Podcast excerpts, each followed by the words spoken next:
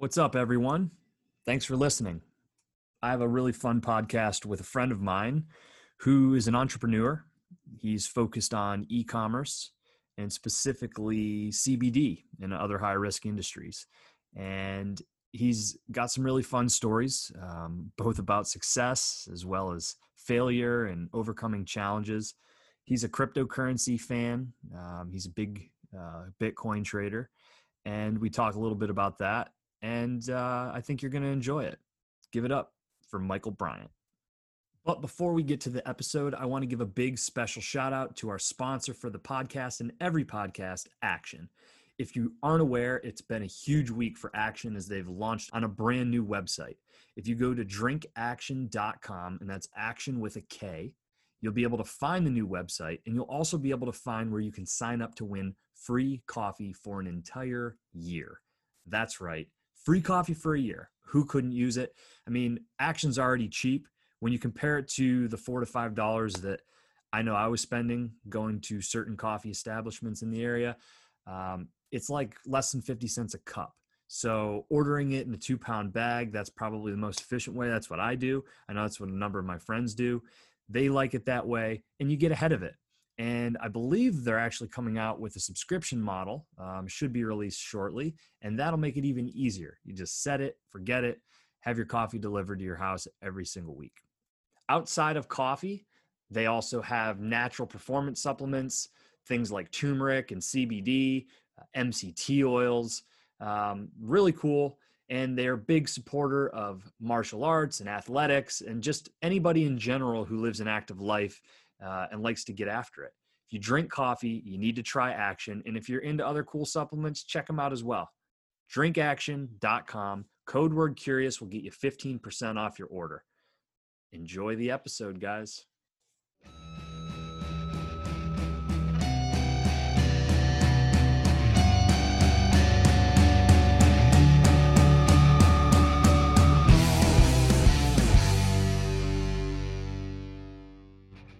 Rolling. All right. Nice to be here. I'm glad to have you, buddy. Yeah. What are you drinking? Some, Just uh, coffee? Yes, sir. Some action coffee. Nice. Yeah. Nice. you a coffee drinker? I am. Uh, right now, I am having a White Claw because I'm getting ready to go on vacation. So I am uh, just trying to set the tone and unwind a little bit with my brain. I've just had a crazy week over the past uh, two weeks. Yeah, it's uh I I've noticed that some of the stuff I've seen you posting. Where are you heading on vacation? If you don't mind. Uh, we're going to Lake Norman, North Carolina. Okay.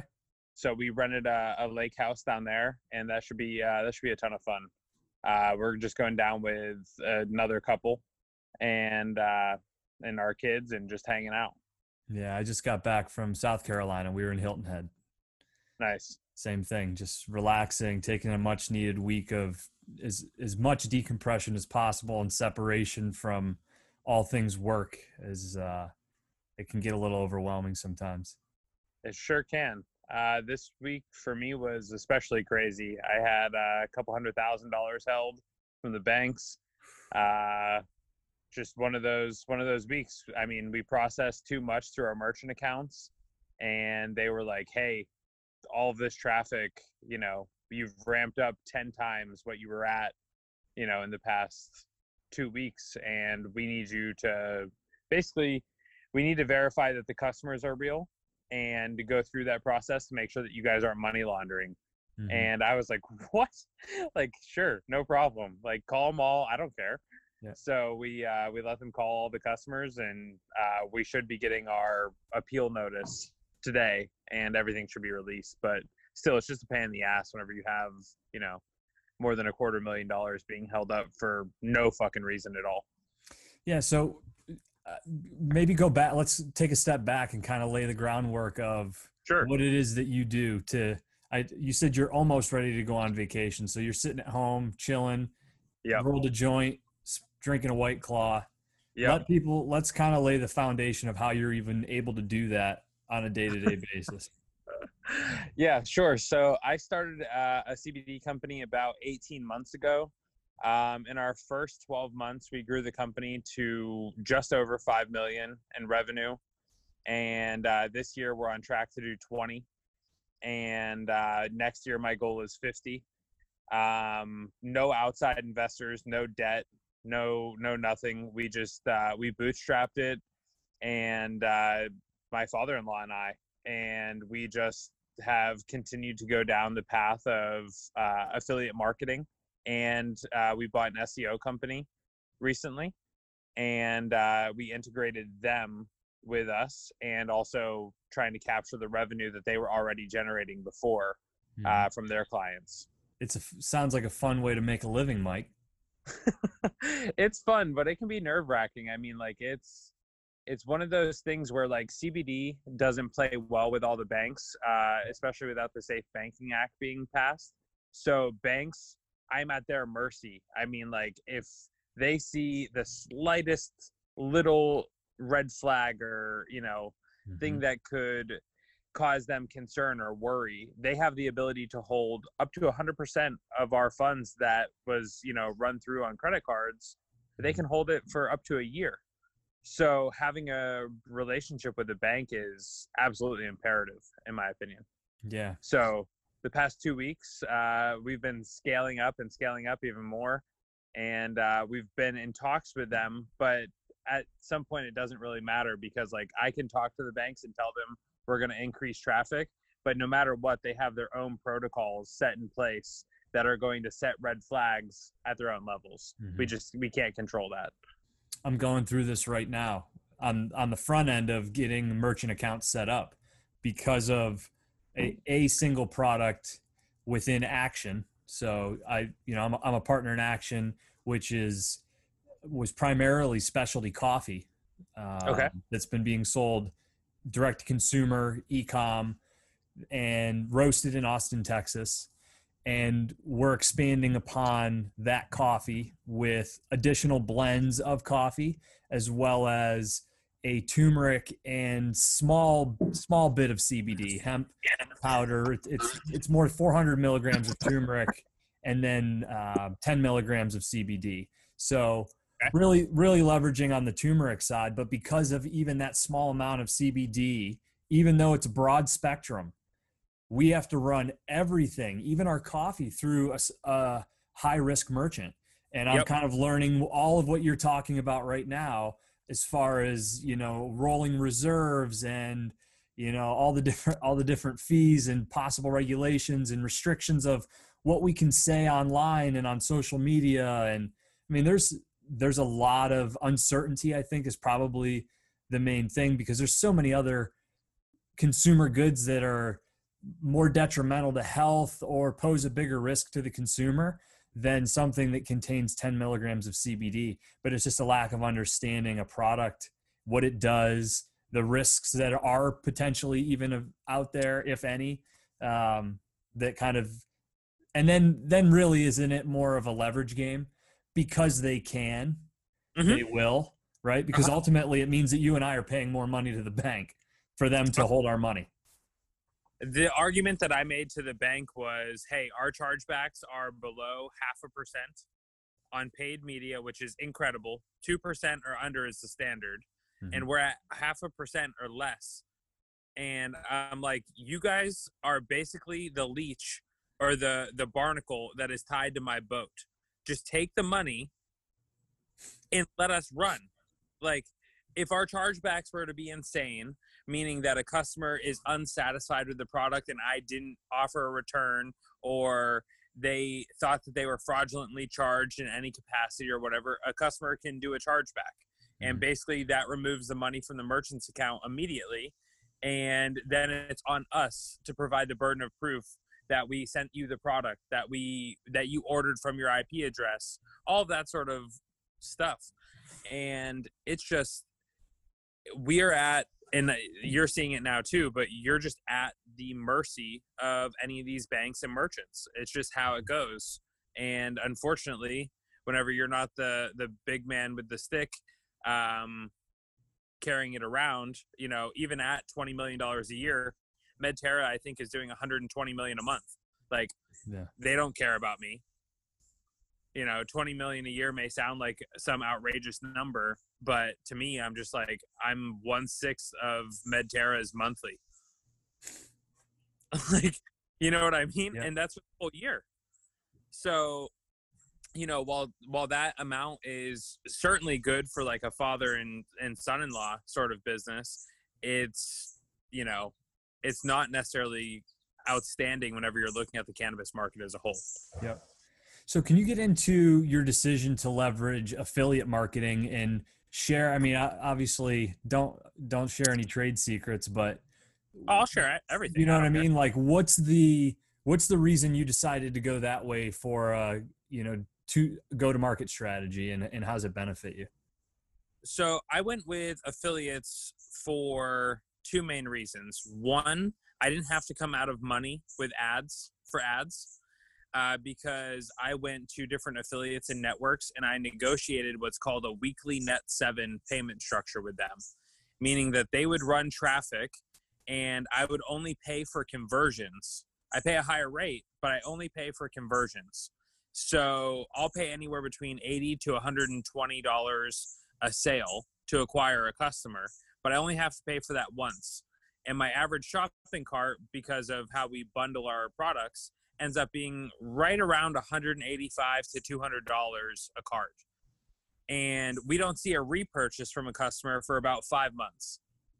I'm okay with that because I'm always cash flow profitable on the front side Mm-hmm. and that's the part that was really intriguing to me about affiliates was the fact that i could get them to run paid media and then i get to collect the cash on monday tuesday wednesday thursday friday saturday sunday the following monday and then i don't owe them a bill until the next friday or the next monday after that.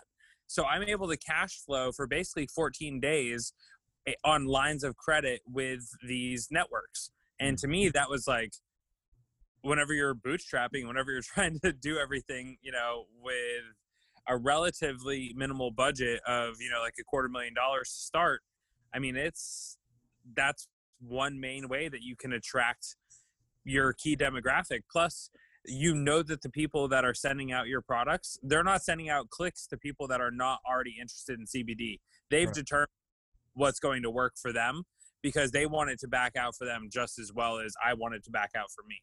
Right. And uh, from there, we just started building out SEO uh, because I wanted to own my own traffic instead of you know buying it every time. Mm-hmm. And I think that probably heightens the importance of operational efficiencies, customer service, because to your point, you're paying for you're paying a, a fairly deep price for a customer on the front end, but there's the assumption that you're going to get them as a returning customer and you're going to get them to bundle products inside of your cart. So That's the, correct. the importance of delivering w- above and beyond their expectations and ensuring that they come back in that five month period and maybe tell two or three friends as well is probably even more important when you're in an affiliate program. We um, what we'll do is after they purchase, uh, we'll just send them content based emails for the most part. Depending on the package that they purchase, they get segmented into different lists. If they purchase five bottles, you know, we obviously know that they're probably not going to be buying next month. Mhm. So instead of just targeting them with like a sale or another, you know, salesy sort of email, we'll just target them for like the next four months with content driven, you know, information and educational information and just try to keep them on the ball so that way not only are they learning about CBD, but they're also remembering to take it. yeah. And you know, because I know whenever I take supplements, except for weed, uh, I may forget to take it. Like as a whole, I tried taking Alpha Brain, which I really enjoyed from on it forever. I tried taking it for like 30 days, and I ran out one day and I couldn't get it in, and then I broke my entire habit. Mhm. It was just like I went right back to going to Starbucks and getting a peach green tea lemonade. How how ironic is that though? That cannabis is the one thing that you don't forget. Even right. I uh I think I don't forget it because I for me I smoke mostly and I just enjoy the the taste profiles of different cannabis as a whole.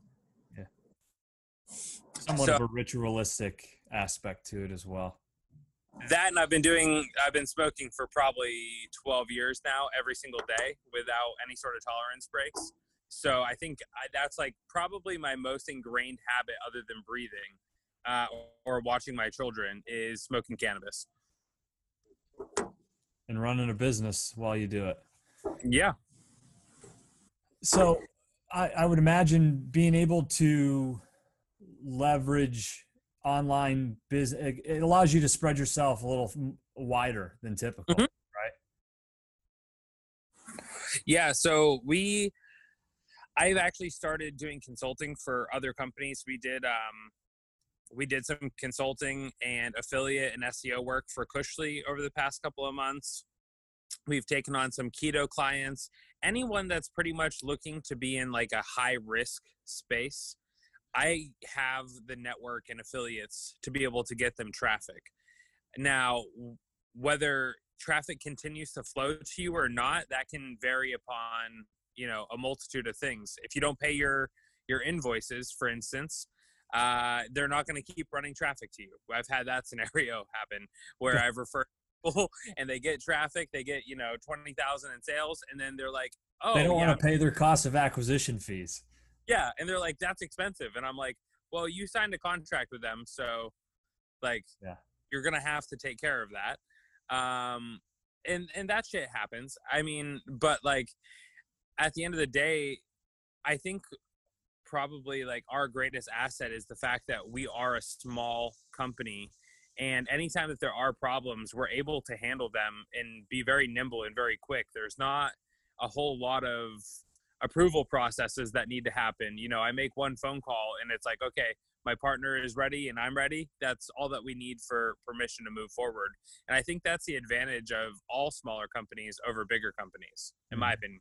Oh my God. It's uh, how many people are having those realizations over the last six months? And what will be the long-term effect? Like how many, how many really smart people are going to migrate away from extremely important enterprise business that are just too big and aren't the structure that's required for somebody like that to grow and thrive and they find themselves being able to make two or three times the amount? I was talking um a hundred percent yesterday with some uh, a kid that uh, teaches chess in austin texas. And we were talking about like teachers who have an entrepreneurial mindset and go out and identify students who whose family and who as individuals want to learn and continue to learn and who would pay this person to take them on to teach them whether it be virtual probably would have to be virtually but you could essentially sh- shrink the size of your classroom make four to five times as much money control your own curriculum be your own boss not have to deal with all the bullshit that comes along with working in a public school system. Yep. And the I smart teachers are the are the ones that are going to do that, which is even scarier because what's then that going to leave in the public schools? Well, I think that's a a problem that the government has opened up for themselves. Uh, primarily, in my opinion, locking down is the dumbest fucking thing that we could have done. I mean, not locking down as a whole, but making everyone wear masks and making all the healthy people that were not sick like stop working. Like you killed the commercial real estate market as a whole because now employers have realized they don't need brick and mortar locations whenever Zoom works perfectly fine. And they can get just as much work done. And instead of, you know, certainly some people are going to fall by the wayside with that. Uh, but I believe that the majority of people that fall by the wayside with that are probably slackers, and they were probably slackers in the brick and mortar job too, and you just didn't notice it. And, and I, I see it with my wife's company. Like there are certainly some people like we have a, a dedicated nanny that is here during the day from eight to five, so that way we can work and someone can be with our children. And then after five, we can actually focus and be present with our kids. I would rather have that time afterwards and I can still see him during the middle of the day, but I would much rather have that time afterwards where like I can put my phone down and literally just be present with him and not worrying about, you know, I'm, of course I'm worrying, but like and not focusing on work and watching my kid at the same time. I did that for the first year while we were scaling our company.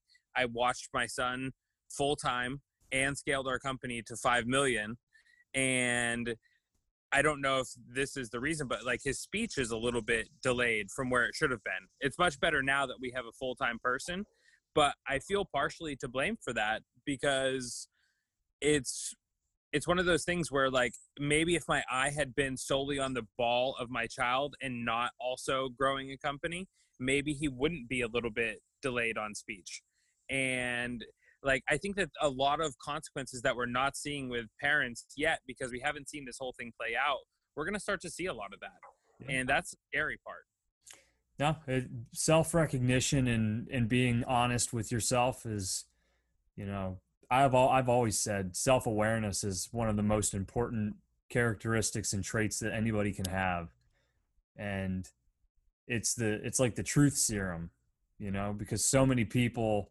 operate in a position of like not they just they don't operate in reality. And then their decisions don't jive with reality and then they don't understand why. I mean it's like it's it's like that simple sometimes and you know what i mean? Depending on what topic but it's kind of always the same thing. A lot of times just people they've got a false sense of what's going on. For sure. I mean all right, let's if we want to get really truly real, let's talk about.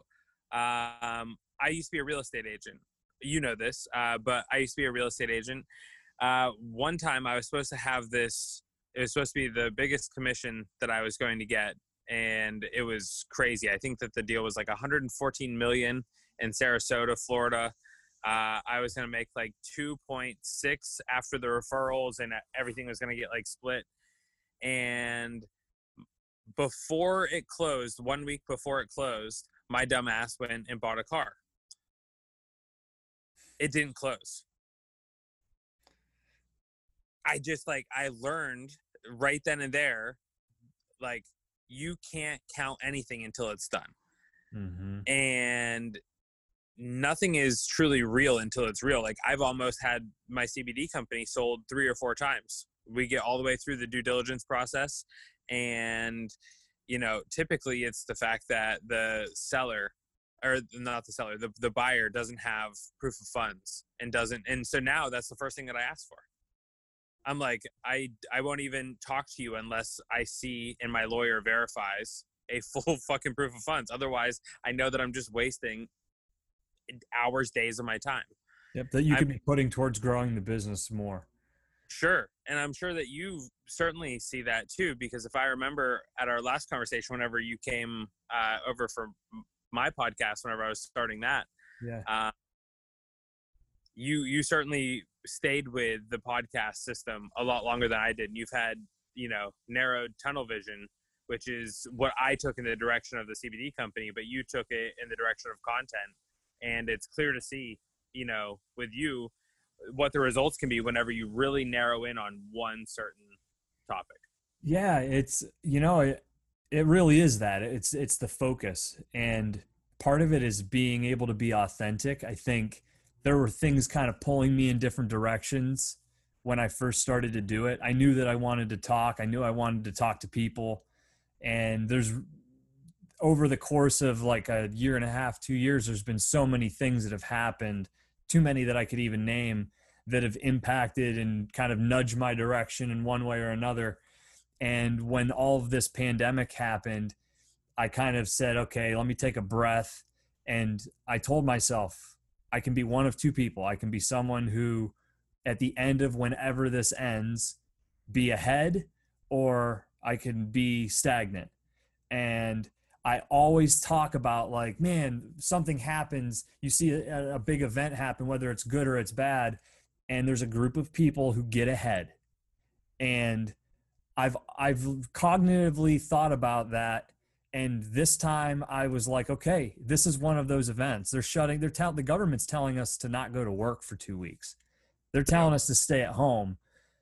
And then I kind of was like, well, that gives me a little bit more time to spread myself thin. You know, I can, I don't have to be in front of anybody now. There's a reason why I started to, you know, stay up later. I tried to optimize as many hours of the day as I could and was like, okay, this is my, this is my chance. I don't want to just waste this two weeks. And then the two weeks turned into a month. And then the month turned into three months. And at that point, I had already started to to get the ball rolling and was like, I'm relaunching a new podcast. I'm going to leverage Zoom. It's going to give me an opportunity to really expand my network. Yo, and it just sure. it went from there. And I've I've tried to keep an open mind of who I've talked to. Uh, you know, everybody from mixed martial artists to performance coaches and doctors. I had Mike Dolce on, who's like a four-time mixed martial art coach of the year and like a diet and weight management expert. I just had a friend from uh, my hometown who teaches chess. I was mentioning you. You know, I've had, and I've got others planned. Some who are are fairly notable people, and others who really aren't. But all who I find interesting. But yeah, I think that's the cool. Like that's the cool part about like I. Whenever I saw you change, you know, your Instagram handle, and you launched, you know, this podcast I thought that was the coolest part about that was you were just like, fuck it. It's basically just going to be a podcast about me and things that I'm interested in. Yep. And this is going to be my gateway to learn everything that I possibly can. And then also simultaneously share that information with the world. Yep. Yeah. I felt a little tied to the cannabis thing and it was fun.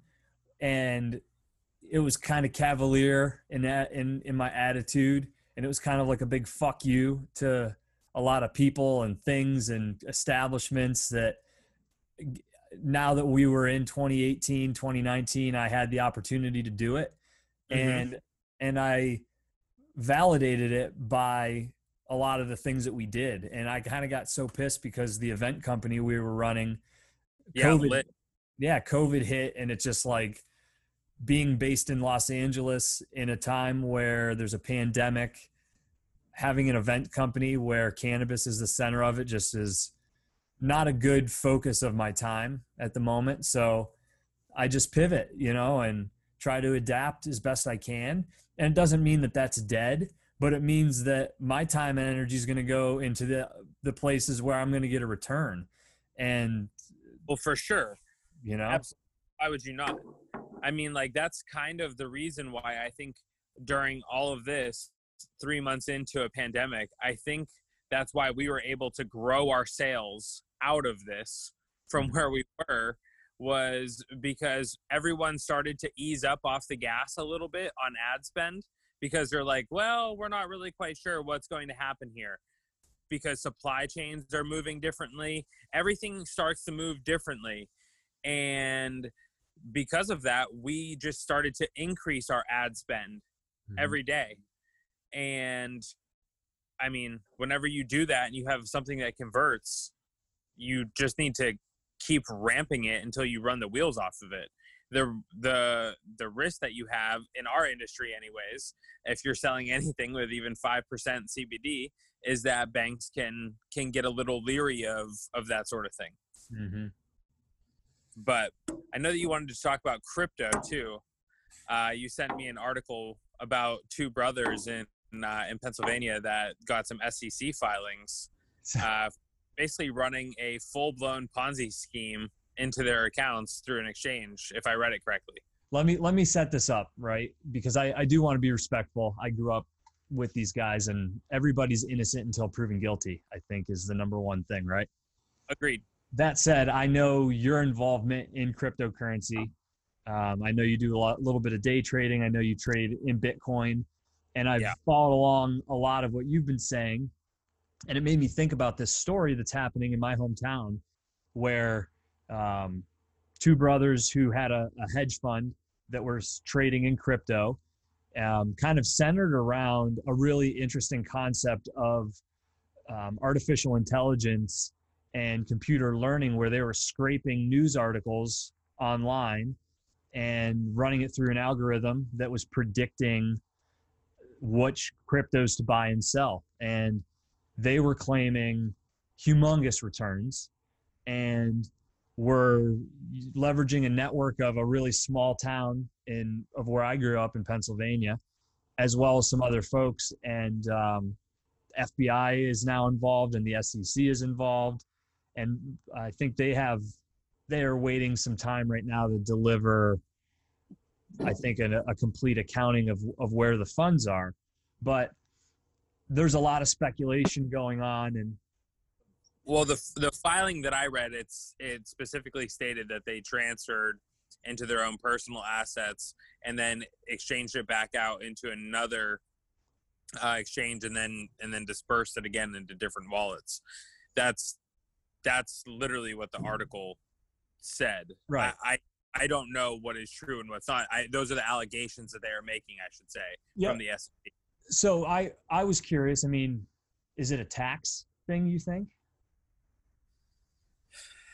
I mean, the, what I saw in the discrepancy was that they were claiming that they made like a hundred percent plus return one quarter and ninety eight percent the other quarter, and that in fact they were actually negative on their return.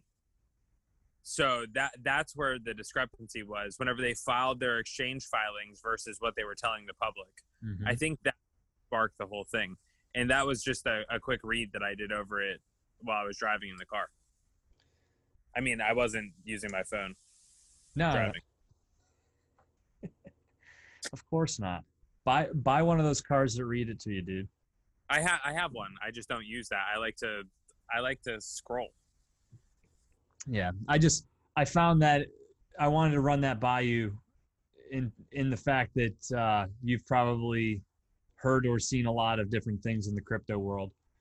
Uh, yeah, I mean, like I I think that you're gonna have your good and bad exchanges. I think that anytime that the IRS doesn't necessarily understand how to tax something, or it looks like you may be taking gains without, you know, filing a tax, I think that they will make your life hell until they figure out a way to basically take something off the teat. And I think a lot of these crypto companies would make their lives a lot easier if they basically just offered a way to be like, hey, here's how we're going to do it. And I, it would be great if there was an exchange that you could, you know, buy and sell Bitcoin and buy and sell Link and Ethereum and fucking Tezos and all these other altcoins. And anytime that you are doing it, it automatically takes your capital gains tradings into account and just sets it into a USD wallet. And then you just fucking pay it at the end of the year. Like that would make everything so much easier, is if there was an algorithm for that. But there isn't. So now that I've thought of that, I may actually talk to my developer about that. I'll give you a week before I release this. no, no, no. Go ahead. I don't care. Um, but the, re- the reality is that, like, if you could find something that that solved that fucking problem for you, trading crypto would be very easy. I think a lot of people's fear in getting into it, number one, is they don't understand how Bitcoin, for instance, works. And I'm not the guy to explain it to you, but basically, there's a fixed amount of supply for it and there's way more fucking people on earth and way more dollars in gold. And if any of that transfers over or any monetary increase in, in bitcoin happens uh, it's it's going to continue to be one of the best performing asset classes in history. The the last spike in, in bitcoin it climbed up over $20000 a, yeah. A on, right? What do you? What's the estimate right now? I've heard 30, 35. Uh, I've I've seen that by 2022, it should be over 100k a coin. Uh, and if that's the case, and I mean, it, it's very easy that that could happen. I mean, you got to think whenever the Fed prints more money and prints more stimulus mm-hmm. into the market, that money has to flow places and in my opinion i don't see why it wouldn't flow into bitcoin if you had invested your $1200 stimulus check i think that you'd be up like 61% right now Mhm. at that time so like what other what other assets are there that are as liquid as bitcoin and has the potential long term in 5, 10, 15 years. Kodak. That's true, but only if you have insider trading. Now, it's you make a really good point, and I think I've been saying it. I've I've heard it. I'm regurgitating the information. I'm far from an economics expert at all, um, but the economy was not doing as well as everybody thinks it was doing, and there's going to be a potential humongous devaluation of the U.S. dollar in the coming year or two, a massive amount of inflation, yep. and with a global go- I don't care who's president right now, what the direction a lot of middle Americans want the country to go. The world is pushing very hard in the direction of a global economy, a global society. And I yep. think that barring some sort of crazy revolution in the short term, there will be too much momentum to stop that from happening at some point in time. And yep. cryptocurrency is the only answer to that type of currency and global economy that's available right now. And let alone, I don't think that a lot of people understand how crypto, in cases like uh, XRP, things of that nature, were more leveraged and angled for um, enterprise and banking, yep. right? For transferring money quicker with smaller fees. Those types of things are what drive valuations and excess um, you know return on investment for certain i've been i've been buying bitcoin since 2014 and just dollar cost averaging it anytime that i've had extra money that i knew i didn't need to think about and i didn't want to think about until 2030 or 2040 i would just toss in there because up until this point, I mean, it's been obviously my best performing asset class. Uh, you know, I think I'm I'm averaging around somewhere around like twelve eighty nine a coin right now. So it's about ten x, almost nine x. Mm-hmm. Uh, in a very short amount of time. I mean, six years is very short to to nine x your money. Oh my God, yeah. And think about how many people got paid out in Bitcoin through like Bodog when they were playing Poker Stars or other types of online gambling and forgot the passwords to the accounts over time and didn't realize what they had. How much money's been left on the table? oh, there is an estimated, I think, 4 million Bitcoins that are lost forever. Ugh. So out of 21 million, 4 million are lost. So you want to talk about scarcity. Now you have 17 potential million coins that are available in existence for the rest of humanity. Incredible. What yeah. what do you, what do you think dri- I've heard a lot of talk about these these whales who've been moving close to a billion dollars in Bitcoin yeah, you, happened Saturday night, fuckers. Really? Yeah. And what's Asia. the what's the impact? Does that have an impact on the market when somebody just even moves that around? Yeah. So this guy or girl, someone, someone in Asia, uh, in the middle of the night, is my understanding from Twitter, uh, moved about a billion dollars out of Bitcoin and it dropped it from like 12,100 or 12,200, depending what exchange you're on, all the way down to like 10 4. Here's a question. If you have the ability to manipulate the numbers like that by pulling your money, why would you not cash out and then buy back in when the market drops? Because it's not traceable and you literally have at that point when you've acquired that much bitcoin and your transaction impacts the market that much you can artificially grow your money whenever you'd want by just withdrawing it and then reinvesting it. You you can, but you can only do that so many times because if he wants to go buy back in now and the market has picked up his loss, right? They mm-hmm. pick it up from the bottom. Now he may be buy or she may be buying back in and she's already almost right back to where she sold. So you're losing the scarce asset at the same time because you're devaluing yourself over time. I th- I think that it doesn't make sense. Like you, you may do it, or if you're a large hedge fund or something like that, and you've bought up a bunch of you know this Bitcoin, it, it makes sense.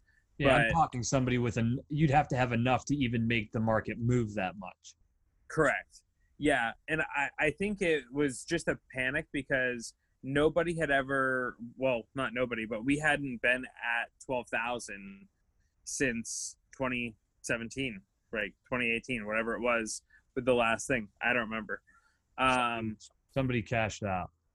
yeah but yeah so someone cashed out whenever it hit 12 and you know it made everyone panic because on twitter there's bots and it just tells you if there's a big giant whale move.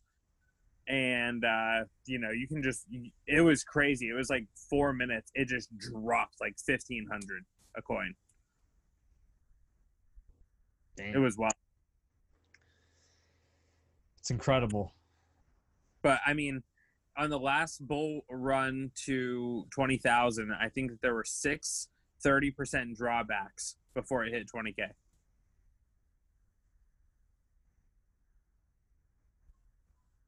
so i mean it's just to be expected. Like i am not betting on taking any of this money out for anything. Like i'm betting on it long term. And i think that the pandemic honestly only made it stronger Have you ever looked into accepting Bitcoin for payment on your products? Yes, but I again I work with my father-in-law and he is very old school and Bitcoin is not something that he is willing to mess with. So, you have to you have to mix old school and new school and sometimes you, they don't always cross blend. Yeah. But yeah, I would much prefer to accept it to be totally honest and then just hold it forever. It's a good way to save your money. Yep. But yeah, that I've I actually I accept Bitcoin from like my my consulting clients if they'll pay me in that. I actually prefer it that way. Mm-hmm. Oh, So- that's smart. That's smart. Um, did I see you're getting ready to start your own podcast up again? Yeah, it's going to be called Business in Buds. And uh, basically, I'm just going to talk business with my buddies and just see where it goes. I have I have no not to say that I don't have a plan for it cuz I do but like I, my initial plan is that I want to have like a, a small close group that pays for the production essentially of the podcast Mhm. and then anything beyond that is just gravy but i just want to be able to to pay for the production of the podcast through a closed group where i can provide extra value to them and you know have it be more one-on-one and um Well, it's just you just need two people, right? I mean, just somebody that can do the editing, that's kind of your producer, that you that that you know you're splitting that with, or however however you do that split with. But I mean, dude, I very very low overhead, as you're as you're aware of what I'm doing. Oh no, it's cheap. Like I literally, I don't need a whole lot of people to cover the to cover the overhead. That's that's what I'm saying. Like my goal for that is is mostly to just get out an educational message Yeah. and to you know discuss things that are working with me and my friends in real time versus like trying to sell you on a, a grand course for 50 grand at the end of the day. Like i just want to have like an open forum to where like i can communicate with you or anyone else and bounce ideas off of one another and you know just give people early access or a one-on-one call or whatever it is that i need to do to provide extra value for them Yeah, there is just a slimy aspect to that. I, I mean, I get it. I and I appreciate the hustle, right? I don't want to knock the hustle, but I've, I definitely have found myself on a couple of different, like, hey, why don't you join this? We're gonna share some information, and then like you get halfway through, and it's like, yeah, if you want to do all this, you need to buy this course, and you need to buy this No, I- software, and it's going to cost you twenty five hundred dollars. Yeah, no, I don't have any courses at all. Like, I just want to like if people want my time one on one. yeah I want people to give them access in a more group setting for like a Q and A. Yep. Versus being able to or needing to answer the same question on 10 phone calls because people Oh, go to my So inefficient. Yeah exactly so if you're going to want to ask questions to me one-on-one outside of that i will give you access for an hour each week and there will be people in the group and anyone can ask a question and i'll answer it or and i don't care if it runs long whatever it is i'll answer all the questions until they're they're done Mhm. and I don't have anything else to sell. But like, if you guys are going to take up my time for that, I would rather get paid for multiple people at one time than Yeah. just one one on one. Well, and then there's value in addition to all those individuals hearing other people's questions because you might be hearing something that you didn't even think about, getting an answer to it before you even thought about it or had to go through dealing with the shit. You know, Absolutely. And if I don't know the answer to that, I'm gonna be like, I have no fucking clue. Yeah. And it actually yeah, it might benefit you. You might be like, well, fuck, I didn't even think about that. Yeah.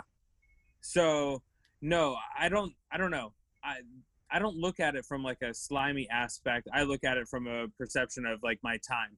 You Yeah. know, like Oh, that's I'm different. a time to a to a group, then I think that I deserve to be compensated, especially if I'm the one leading the call. I, I I don't disagree with that at all. I I'm talking more. I've been invited to hey join this webinar Mm. around ecom and and how to build effective ads. And then you Yeah, get oh, on yeah. there and you start watching the slideshow, and they you can tell right from like the third slide, it's like wow, you're spending a, you spend a lot of time really pumping yourself up and showing this great life that you live. I know it's coming, and then like by slide six, it's like up there it is you know, sign up today for $2,500 for the advertising software that'll help you optimize your ads. And it's our proprietary Correct. stuff. And we use it specifically to drive and live in Bermuda and have a boat. I got no. I got no upsells. I, I got no upsells on that. None. I. and I would rather if them said, hey, come and sit in on the webinar. It's going to cost you a $100. Yep. Because I've got a lot of valuable information. And then be and then be the person that over delivers on the hundred dollars of value so that those people are like fuck man i only paid a hundred dollars for that he just impacted my life times a, a thousand and that's exactly what I want to achieve with that is and maybe like maybe it's like an OnlyFans sort of podcast. Yeah. You know what I mean? Yeah. Like where it's just like exclusive content where people are paying a certain monthly fee to have, you know, eight podcasts a month that are business driven with whatever. And I know that they can be accessed elsewhere, like on YouTube with all these other people, Yeah. but the ability for the fans to also ask questions in live time to Andy Frisella, if I ever get the opportunity to interview him, or to Sean Whalen or whomever, if I get to interview these guys and they get to also ask questions to the people and I ask them for them, there's I think that there's tremendous value in that. It's just a different business model. Yeah, uh, without a doubt. That's the key right now. There's so much going on and everybody's doing. I was on a call last night with um, someone. My sister in law actually started a podcast which is geared towards mental health. So she's a mental health therapist and an art therapist. And so she's doing one that's really just geared around those types of issues. And uh, we were talking about different things and, and ways that she can try to reach more people. And you know i was explaining to her i'm like just be be yourself and find your your niche. Find your authentic voice and do that. And don't placate to the likes because especially before you have millions of followers you can't trust the numbers. You can't say oh this video or this podcast got more views or likes than this podcast sure. did because quite honestly when you when you're dealing with hundreds or thousands of viewers you might have just found the day that people were busy at work and so the numbers look odd. It's not until you start dealing with millions of views and clicks and downloads that you can really start gathering trend analysis from the information. And it's the same in business and ecom and how you look at those numbers. You you kind of have to understand the law of low numbers so to speak. A hundred percent. Um, I mean, Joe Rogan did his podcast for what twelve years mm-hmm. diligently. Yeah. Before like really taking like a big deal. And I'm sure YouTube paid him, you know, well, but I'm sure they also demonetized the fuck out of him all the time. Yeah.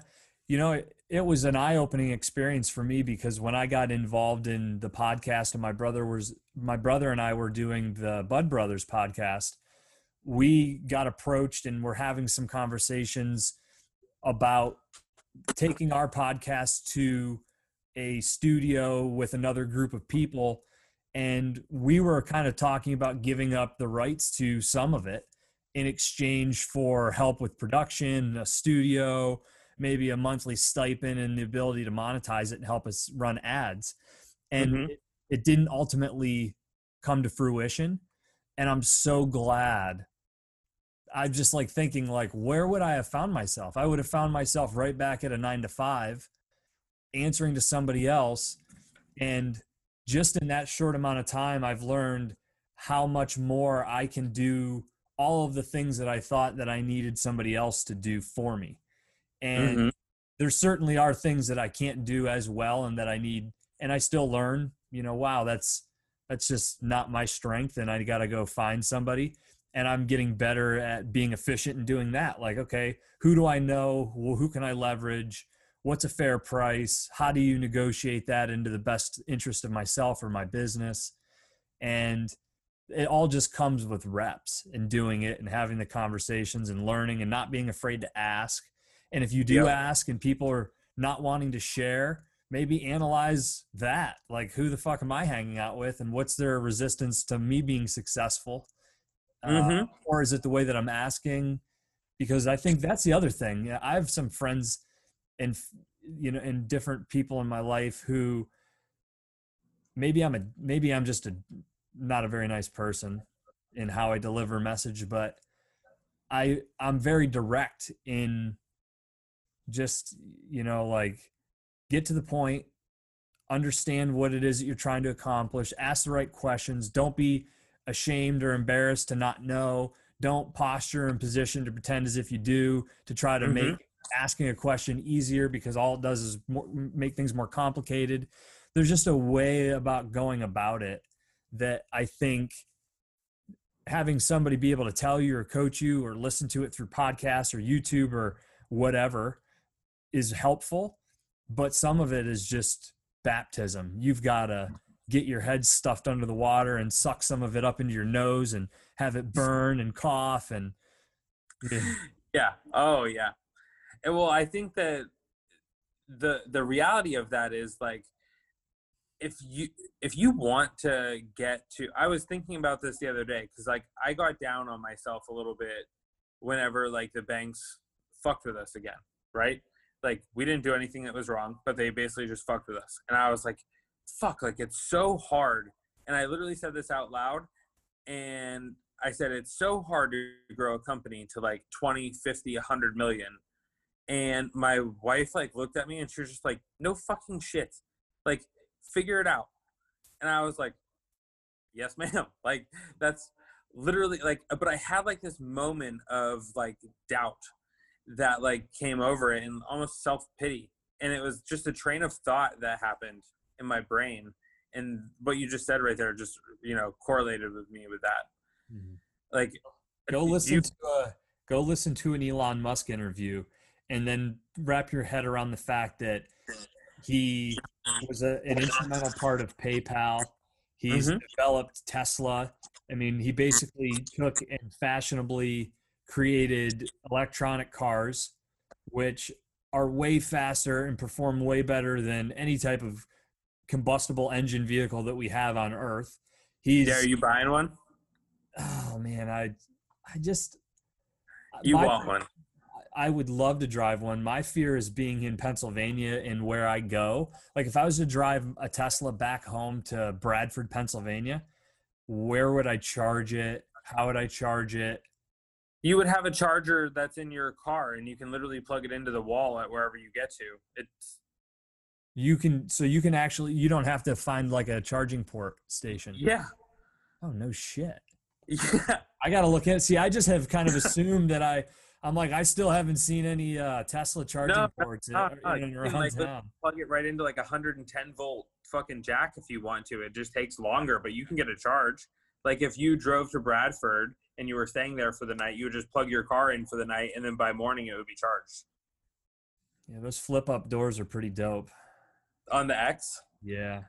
yeah, I like them too. I checked out the Y, and I wasn't initially a fan of it until I saw it in person, and it's very sharp. Mm-hmm. Yeah, it's just it's it's the next generation. It's it's so cool. I um I'll always have a place in my heart for mechanical vehicles, but Well, there's something about like exhaust and you know, Yeah. just feeling the RPMs go up and all that stuff. But there is also something pretty phenomenal whenever you step on the gas in a Tesla and there's no sound and you're zero to sixty in no time. yeah. Now I know I have a supercharge in in my car and it's uh it's still not a Tesla. Yeah. Yeah. Is that in your SUV? Yeah. Yeah. Yeah, it boogies. It moves. It's a lot of fun. Too much Nice. fun. Yeah. Well, it's a family car too. Yeah. it's got some family it's got family miles on it for sure. Is do we have uh do we have anything else that you wanted to go over on the podcast? Um No man, I think we covered everything. I um I wanted I definitely wanted to talk ecom with you and I think just being able to go over all that stuff and it allows people to understand the process. And I think in in a lot of cases it makes it less intimidating, you know? Or at least it gives you a heads up as to where some of the the stumbling blocks can be and it Mhm. makes it more tolerable when you when you know what to expect because I know for me I've tried and failed multiple times. I get a kick out of it too cuz I I had a, a clothing apparel line that I had kind of gotten the ball rolling with like 4 years ago and I heard people were like, "Oh, so you have a podcast again now and what happened to the clothing line?" and like in a way that was Condescending. well, yeah, there there was a little bit of like, ha, what happened?